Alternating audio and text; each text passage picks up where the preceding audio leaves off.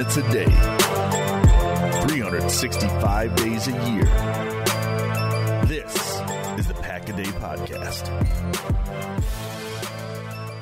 What is up, Green Bay Packers fans? Welcome back to another edition of the Pack a Day Podcast. Here we are, fans of the worst 13 and 3 team of all time, talking about talking about your Green Bay Packers on the Pack a Day podcast. Uh, NFC championship bound Packers. Uh, super pumped. I'm joined, as always, by my co host, Ross Uglum. You can find him on Twitter at Ross Uglum. Uh, follow his work over at PackerReport.com. Ross, how are you doing? And do we have any Packer Report news you want to lay on us? Not not particularly. No. Um, we're we're rolling right now. We've got two months for a dollar. If you'd like to check out our VIP stuff, otherwise, uh, the free stuff is pretty hot right now too. Uh, come and check us out. We we have, uh, you know, Gilbert and I've got the podcast going. The the Packers are fourteen and three. They're sixty minutes away from a Super Bowl. I mean, uh, what could be a better time to to be a patron of the Pack Report? And like you said, come come VIP, come free. We don't care. Business is booming, man what a great time to be a Packers fan for sure. Uh, Ross, this game yesterday was basically the Packers season in a nutshell, right?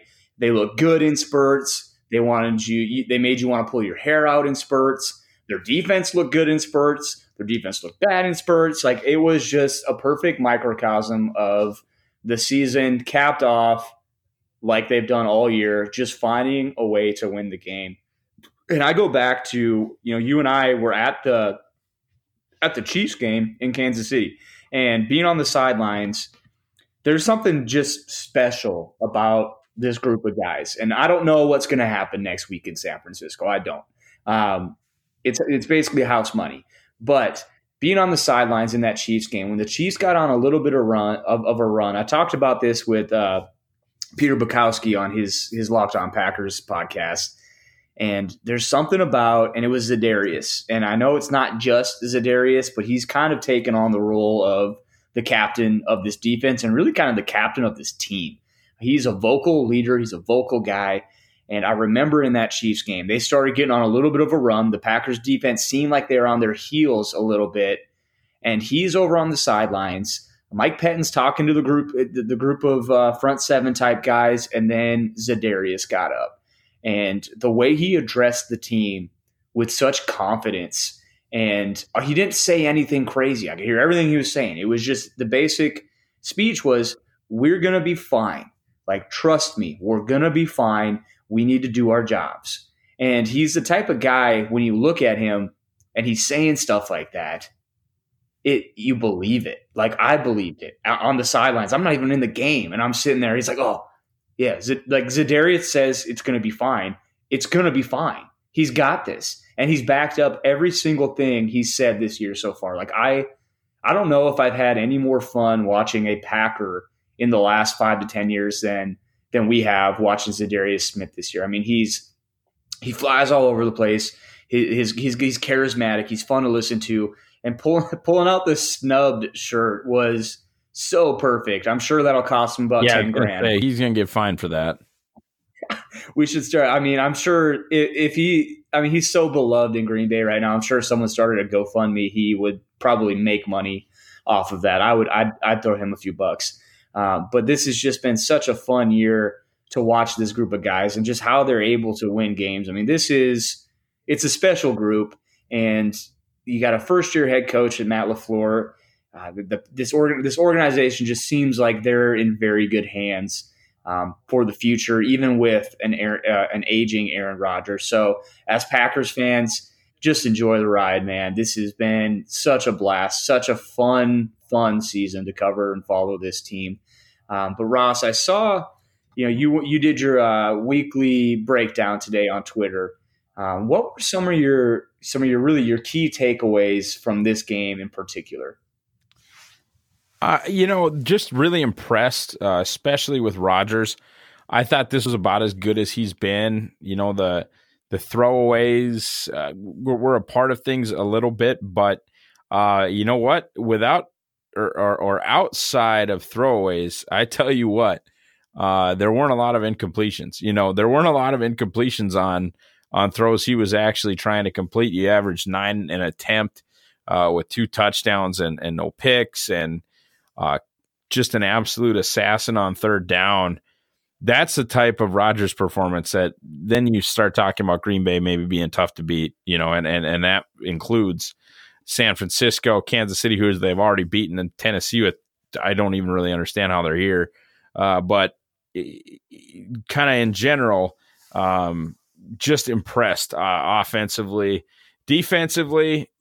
Really nervous about any type of uh, Mahomes matchup, uh, just because, man, when it got to be 21 3, I knew that comeback was coming because uh, when when the Seahawks got to the point where they're going to throw every down, Green Bay is not able to rush and spy and cover, and few defenses are. I mean, I don't I don't want to I don't want to get anything twisted, but um, the the Russ Wilson scramble uh, offense was efficient, extremely extremely efficient. And you know the Packers aren't going to see anything like that for the rest of the season. Garoppolo certainly is not going to be that way. Really, the which is it's crazy to say this, but the closest guy to that is probably Tannehill. Well, Mahomes who played. Uh, yeah, they're. I think Mahomes and Tannehill are both similar, but still, still nothing to the level of Russell Wilson. Like the guy was, he is, but even last night, you know, it was talked about how he really has drugged this team to where they were at and right. he had to play he had to play his A plus game for them to be in contention, and he brought it. I mean, especially in that second half, he was. Um, I mean, I said it today on Twitter. Like, you just got to tip your cap to him. He he was he's unreal. You know, he's an easy he's an easy guy to make fun of because he's got like zero personality, but he's got like 100% ability on the field. So, um, you know, good for Russell Wilson that that he was able to do that. You know, obviously the Packers, you know, Preston Smith getting that sack at the end of uh, you know, three minutes left or whatever it was in the fourth quarter was probably ended up being the play of the game um, for the Packers. So uh, great job by Russell Wilson. But even so, the whole the narrative this whole week, right, was uh, Russell Wilson is a better quarterback than Aaron Rodgers. And Russell Wilson was fantastic, but he, uh, I, I mean, it's easy. It's venture to say that the reason the Packers won this game was because Aaron Rodgers was equally as good as him at least throwing the ball. You know, obviously, if Rodgers doesn't have the legs like like he used to, but throwing the ball, like my goodness, I it, it almost got to the point where we've gotten so used to Rodgers. Uh, not I, I hate saying the I hate saying game manager, but it's kind of what he's been this year. You know, it's not in a bad way. He's just a veteran quarterback that's taking care of the ball, uh, doesn't turn it over. He's going to make plays when they're there, but he made plays last night when they weren't there. I mean that that was vintage Rodgers, and I mean you said it. He, he, was an absolute assassin. It was it was a lot of fun to watch him last night. Uh, it looks, you know, and part of me wonders about like Davante, you know, who's been dealing with his toe all year. He hasn't been on the injury report for a few weeks, but that's stuff that that's that's the kind of injury that does linger all year. I almost wonder, and it hasn't been talked about a ton, but he just looked different out there last night, and I almost wonder if that second bye week uh, helped him more than anyone else because um, you saw the routes that uh, that the uh, the fake pick fade was filthy. I mean that that's something that you can just I, I probably watched that a hundred times today. Um, so the Packers uh, were just a ton of fun. Who were some guys, Ross, that you think were kind of you know we talked about the main guys with your Za'Darius, Preston, Rodgers, uh, Davante, but who are some kind of under the radar guys that you thought – played well and maybe deserve a little bit a little bit more pub than they're getting. Uh, Chandon Sullivan was really good again. I've I've talked about Chandon uh, all year. I got in touch with our buddy Ben Solak with the Draft Network, who is on the Kist and Solak show, one of the more popular team specific podcasts, uh, frankly, in the world. And he was very lukewarm on on Chandon. So I thought maybe a cover two corner, zone corner uh, sometimes those guys translate really well uh, to the slot to um, you know kind of that star position where they are not usually asked to do really anything without some sort of help somewhere um, you know, a, a slot guy, even in man, is usually going to have a safety over the top in case things get real ugly. But but Chandon's been fluid in coverage. He's understood uh, what his responsibilities are. He's been able to really affect the game in, in positive ways, and and frankly, uh, should have ch- turned the tide of the game early with a fumble recovery. Um, but he he was excellent again, and and I mentioned this. You know, uh, I, I could really see the Packers pouring resources into a different group when they might have been thinking corner early. They certainly could think corner early. But if you feel good about Sullivan at the nickel and, and Jaire Alexander as your top corner, I think you could have kind of a competition between Josh Jackson, Kevin King, and Ka'dar Hollman this upcoming offseason for sort of the rest of that playing time and feel pretty good about it. You know, feel like uh, maybe you get a year three leap or a year year four leap out of yeah year four leap out of King. Uh, Josh Jackson gets a full offseason in the program, and you're looking for the year three leap out of him. Mm-hmm. And Ka'dar Hollman was a press man corner that I think really impressed everybody uh, last offseason. So if you feel good about the things that a you know that a that a Darnell Savage uh, could do uh, on on the inside, you feel good about potentially uh, things that obviously Chandon Sullivan could do on the inside. Then then if Tramon Williams wants to ride off into the sunset, you, you you're, you're good with that, and you're not necessarily like, oh man, we got to take another corner in the top 100. Yeah, and that's and that's a you know we'll talk about this this offseason, but I think that's one of the most interesting positional battles that the Packers will have because you hit the nail on the head. Like they have talent there, um, there's no question about it. But you have a guy like how how old is Tramon? Thirty six. How long is he going to play? Right. You know, we've seen corners like I mean, he's he's really shown no signs of not being able to continue this into another season. Um, but as we always know, those guys can hit a wall quickly. Um, so it's it's pretty cool to have a guy really taking almost an identical path that Tramon took um, into his you know long productive career. And you know to say Chandon Sullivan is going to have that is is very premature. But you know Tramon Williams spent time with the Houston Texans before he came over to Green Bay. Spent time on the practice squad, got a shot, and never looked back. Chandon Sullivan, so far, is doing the exact same thing. So you're looking at Chandon, kind of like you said, as, as a guy that potentially could replace uh, Tramon in the slot, um, unless Tramon wants to come back. I think if Tramon wants to come back and the price is right, I I pull the trigger on that uh, 100%. Um, someone else that, and I'd like to get your take on this too, because uh, just going back and watching some of just some of the highlights, and I haven't watched the game again, but a guy um, that I'm kind of a homer on because he's one of my dudes in the draft, but he keeps surprising me with how productive he is as a blocker. And I'm talking about Jace Sternberger, the rookie tight end out of Texas A&M. He's, you know, we, I said it on this very pod. Like we did not think he was going to be a blocker coming out, but here he is you know, playing fullback for the Packers. Uh, and I, am thinking of, you know, that toss play uh, that Jones had got picked up nine on, that, you know, he had a good kick out block. He, he helped collapse the line of scrimmage as well. What are your thoughts? Um, and on top of that, you know, he, he out repped uh, Jimmy Graham last night. So what are your thoughts on the rookie tight end out of A&M?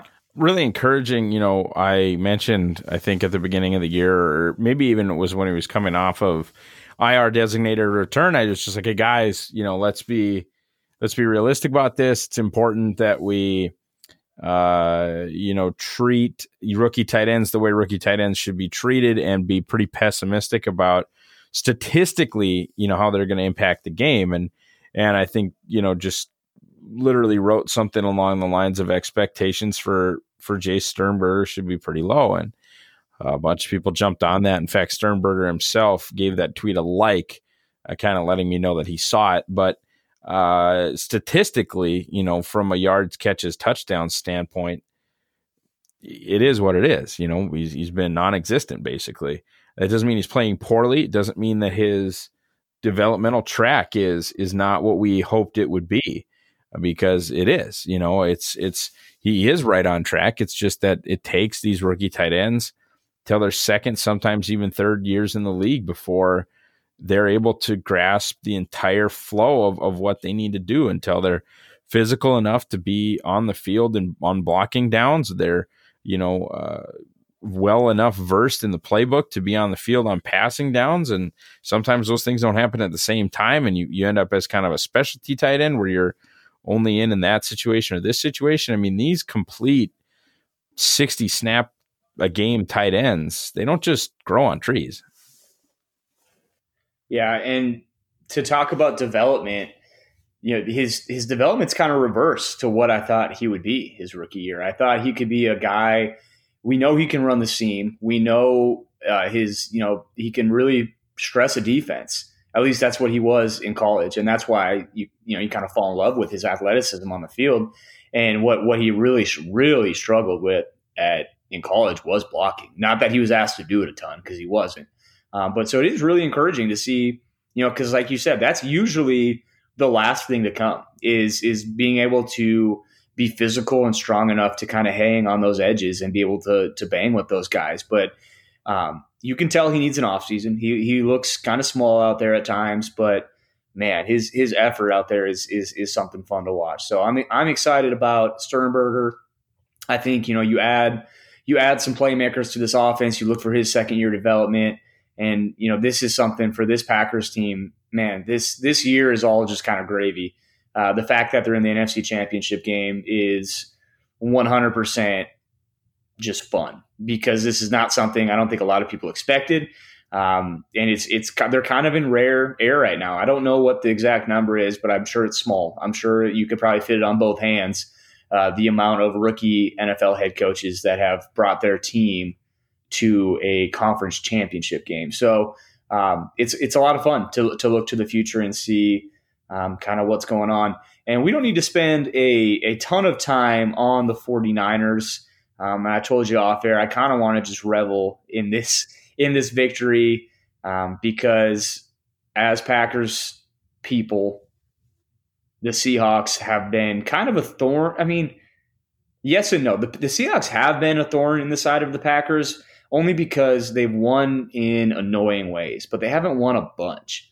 So the Packers, I think, have won what, like now four of the last six games they've played. Yeah, you know what um, it is, uh, though. It, it is flat out. Um, it's it's the home team over over and over and over and over again. Uh, the home team has has won the you know won the game, and and that just keeps uh, for whatever reason happening over and over again. And that's and that's how it should be, really. Kind of. I mean, when you have two evenly matched teams, um, but what really yanked my chain, I guess, and I wasn't going to go here, but we're going to go here. The the yellow line, Ross.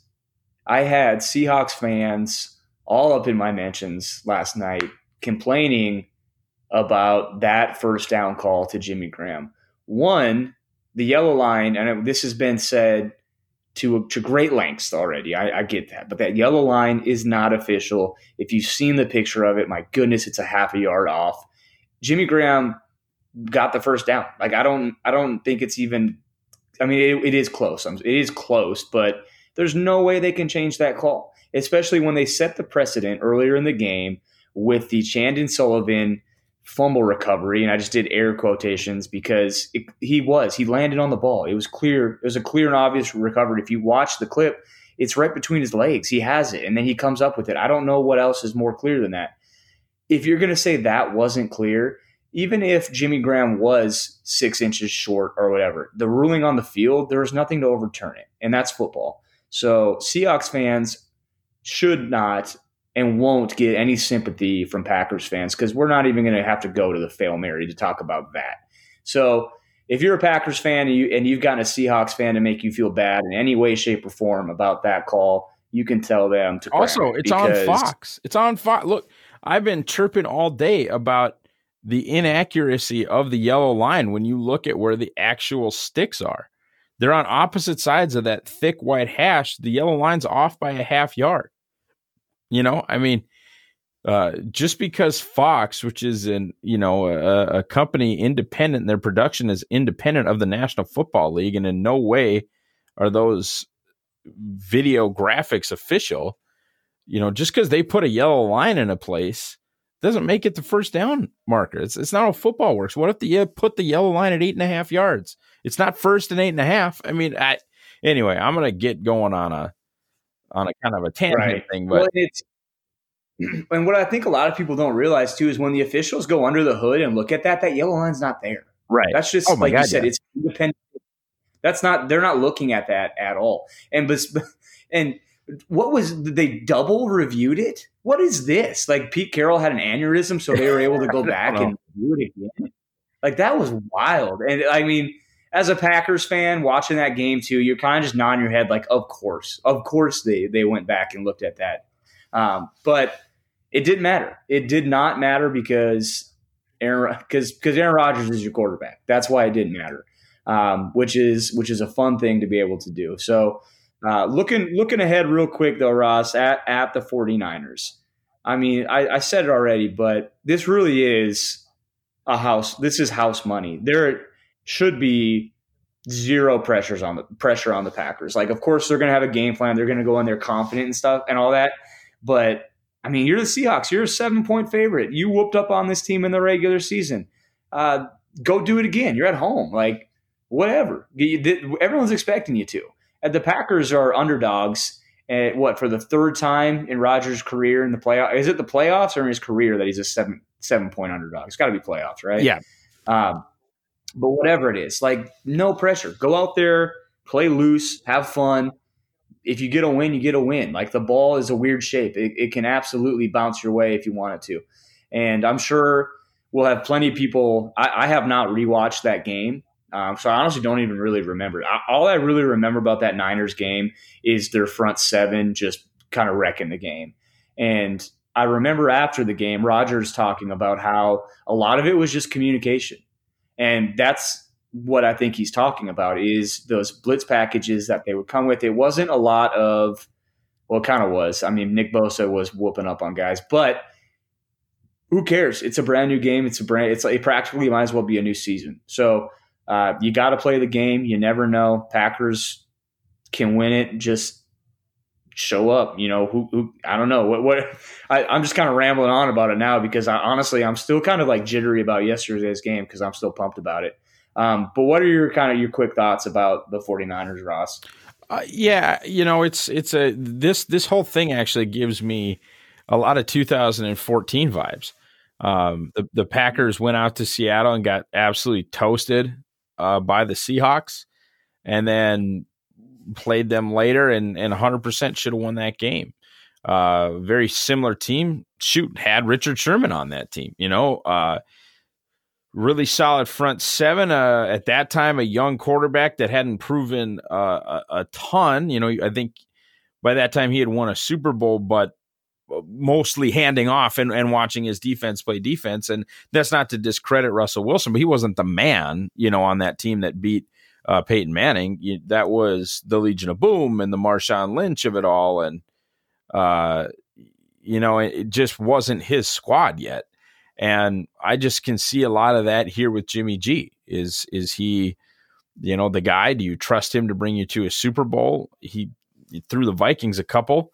I think they only caught one of them, but he threw the Vikings a couple in the in the uh, uh, divisional round there, and and I think we'll probably throw the Packers a couple too. So I, I, I certainly expect Green Bay to be you know within that touchdown mark at, at some point, and you know what this team is now eight and one or nine and one in one score games, so they've shown you just if we're in it with six minutes to go, we're we're gonna find a way, and and that's what I think the Packers' hope is. Would I, you know, pick the Packers in this game? Probably not, but that sure as heck doesn't mean they can't win it. Yeah, I'm with you. You got to play the game. That they they've earned the right to be there.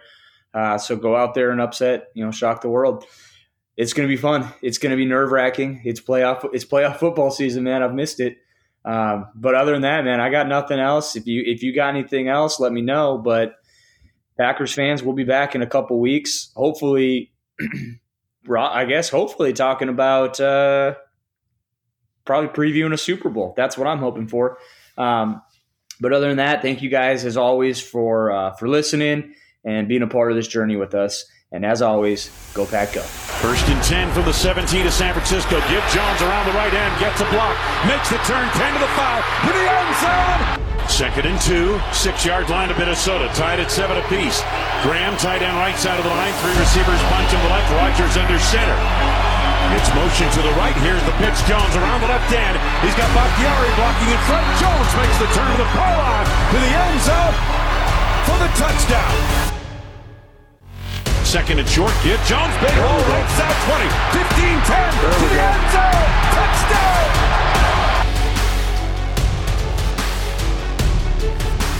Takes the snap, delay, hands it off. Jones up the middle with a burst. There he is. 25 20, 15 10 5. High stepping, end zone, touchdown. Packers aren't going anywhere today. They are here to play. 33 yard touchdown burst to match the number on the jersey of Aaron Jones. Oh my goodness, what a play! Jimmy Graham wide to the right side. Three receivers bunched tight on the left. Aaron Jones on the left side of the quarterback. Aaron Rodgers in shotgun. Handoff Jones picks his way off the right side, fights for the goal line, and did he get in? Yes, he did. Touchdown.